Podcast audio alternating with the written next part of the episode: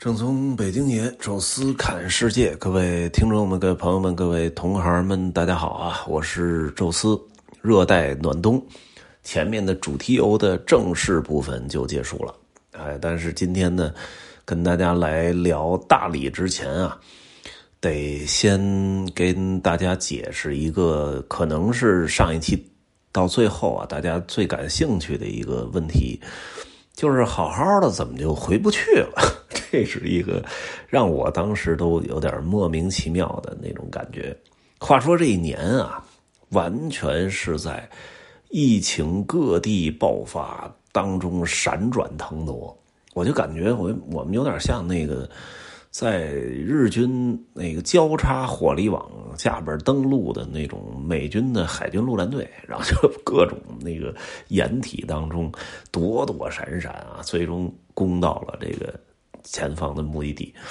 啊！但是到最后，最后这么一下呢，突然给来了一下啊，就感觉好像是玩了一年的鹰啊，结果被这家桥给啄了。哎，说到底怎么回事你说，首先说我们去的地儿吧，都是中低风险地区。那虽然有一些啊，这个本身那区域啊有这个边境的口岸，但是我们其实专门咨询过。哎，这一二三四五，哎，就是说这些地儿是不是 OK 的？人家也说没问题，啊，不会有什么限制啊。结果我们这才去的。再一个呢，是但凡要去这些地方呢，之前必然会在头一天做一核酸。所以我们第一次集体做核酸是西双版纳。西双版纳呢，用了两个整天，四十八小时之后。在临沧的医院做了第二次核酸，哎，正好到宝山有查的，哎，马上就可以出示，啊，然后到腾冲又查又出示，哎呦，大家觉得这个做的就特别的有价值，哎，然后到腾冲呢，临离开前又在腾冲的医院又做了第三次核酸，等于过宝山到大理又都是特别的顺利，所以这一路又是做核酸，又是刻意的。就是去这些中低风呃低风险地区啊，中高都没碰，包括瑞丽什么的都边儿都没敢沾，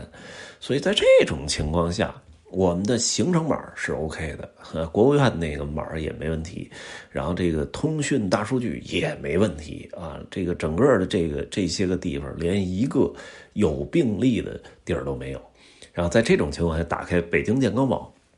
跳出一弹窗来啊，说鉴于目前的政策，请您。暂缓进京啊，望理解。有问题打一二三四五，然后当时就傻了啊！哎，一开始还不是看健康宝，是因为买这个机票啊。从这携程上买机票，人说你根据目前政策，您无法这个购买机票。哎，当时这怎怎么可能呢？哎，然后就跳到人家官网上，哎，当时只有这个。国航和东航啊，两个航空公司每天有一班从大理飞北京，啊，那就去东航的官网上去买。又说啊，政策你不能买，所以就翻了一下自己的这些码，最后发现卡在健康宝上了。哎，当时就觉得特别奇怪啊，你看正好那弹窗上写着呢，您打一二三四五，所以当时我就打了一个，结果啊，打了得有十多分钟。我估计这接线生啊，可能是个刚入职的，一开始啊还跟我正经说两句话，后来就变成复读机了。然后我我表达我说我理解，我需要知道原因，或者我知道应该怎么做，或者你告诉我去找谁，就是你你给我一个准确的答复。我不是说责怪你，但是你至少要告诉我该怎么做。但是他最后就甭管我说什么，给我的回答永远是一句话。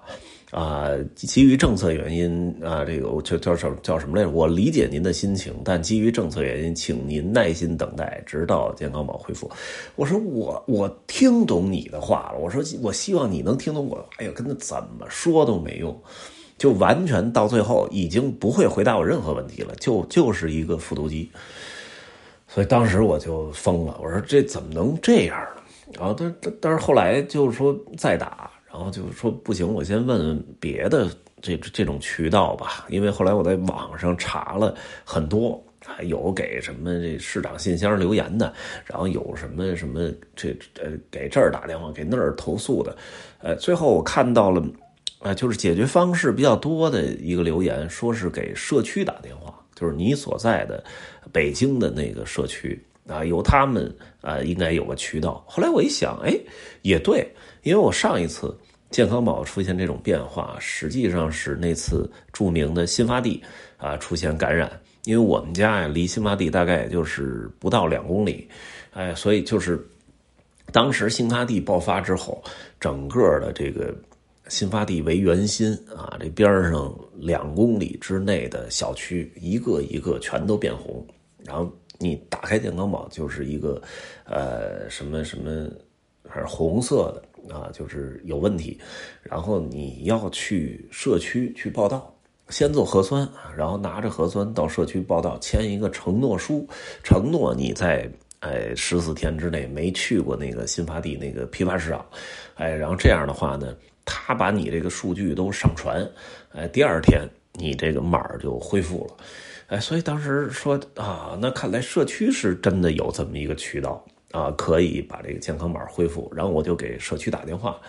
呃，给社区呢，社区一开始说这不归我们管，后来我也是不太高兴了，然后就跟他们反复的说这事儿，最终呢来了一个明白人啊，把我这事儿也听明白了，然后他说呢，你这样。您呢，在也接着打电话，我这边呢也向各个部门去反映问题，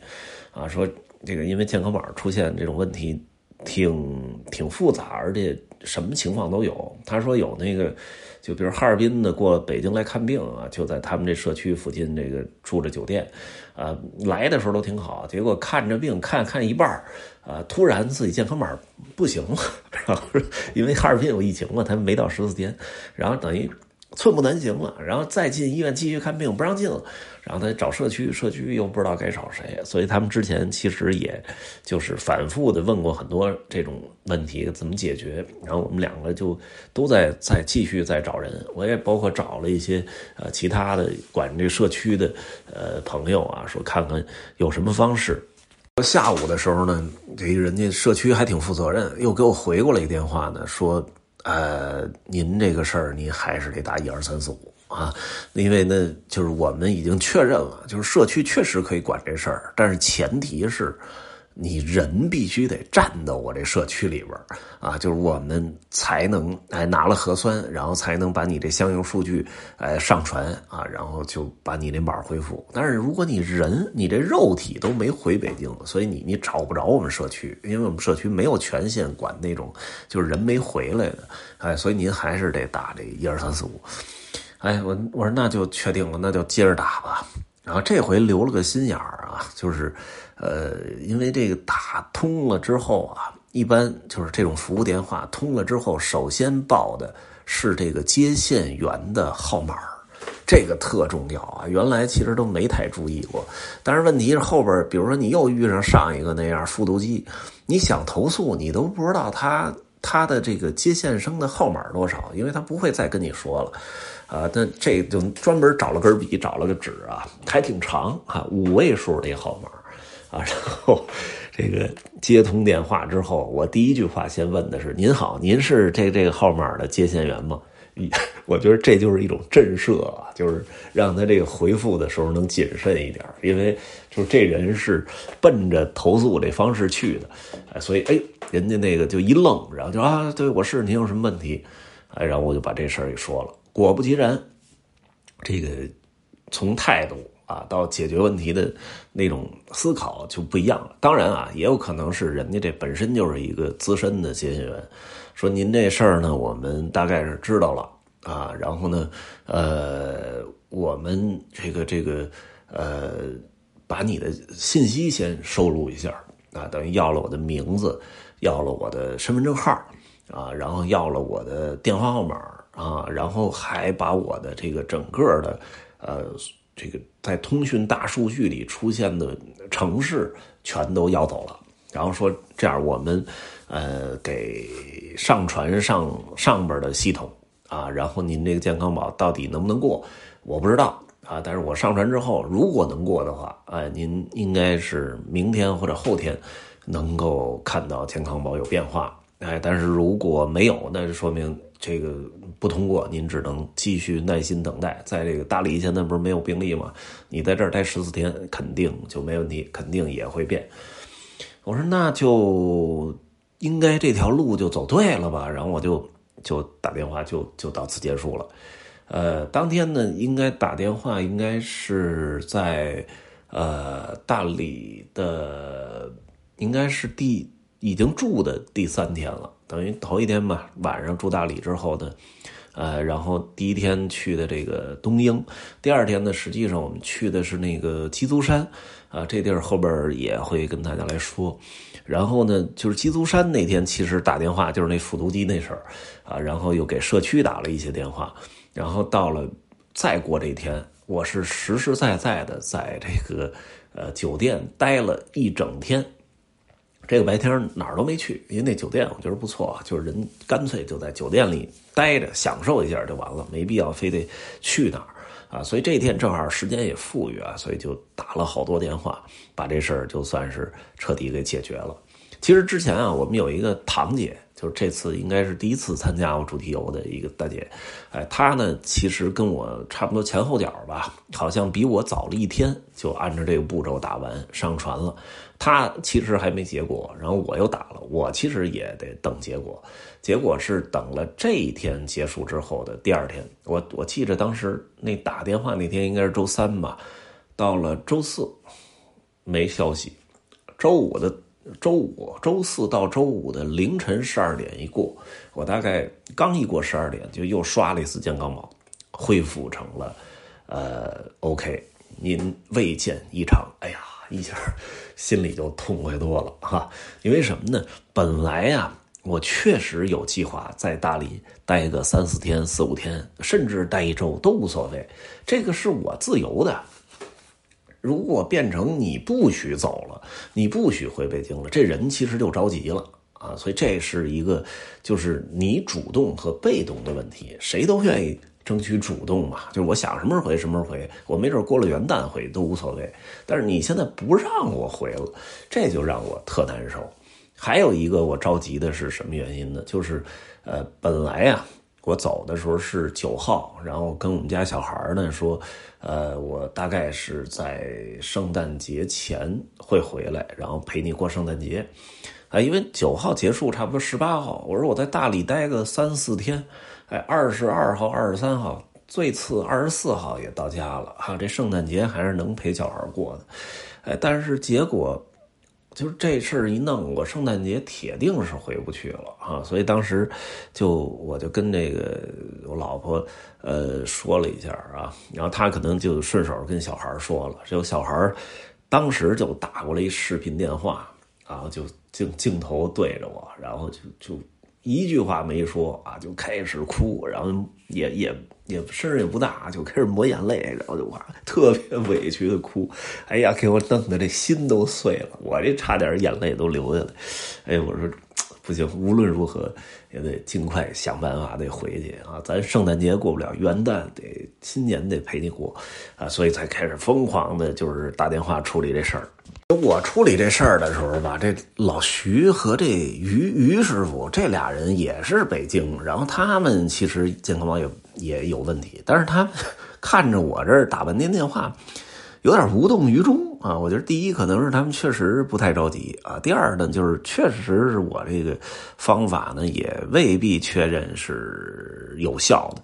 所以直到周五啊，就是我的健康宝恢复了，然后我开始订，本来想订周六或者周日的，后来发现这两天的机票价格有点贵，啊，可能是呃诸方面原因吧，然后我就订了个周一，哎，这时候周五的时候，我这个恢复了，啊，老徐跟于师傅开始开始着急了啊，说这他们也开始打电话，结果就一下就慢下来了啊，具体我觉得可能有俩原因，第一个就是本身他们周五打电话。把这些数据啊什么的都上传之后，是到了周六周日这两天应该，啊是没有人处理这事儿啊，所以又到周一，周一处理完啊，这数据上传了也得在周二，它就是周一到周二的这这一天恢复，所以他们一下就耽误好几天，啊，再一个呢是由于啊转过周来就是周日吧还是周六的时候，昆明出现病例了，啊，所以这可能也是一个影响。啊，昆明、版纳陆续出现病例，啊，所以他们等于又被拖延了挺长时间，所以就感觉这事儿有点一步慢步步慢啊。结果他们是直到 元旦过了，才真正的返回北京啊。所以我觉得这也是啊，就是有时候。呃，这个尝试不同方式的时候，其实还是得尽快啊，尽快来做这个事儿。哪怕你不想回啊，你这码是正常的，你也其实特别从容。究其原因，到底为什么会出现这事儿呢？呃，我后来分析了一下啊，我觉得应该差不多是我想的这个这个结果，就是因为我们去到的地儿啊太多了啊，这个地方太乱。啊，你这你昆明完了，大理啊，丽江这都比较正常，但是我们这儿又是什么，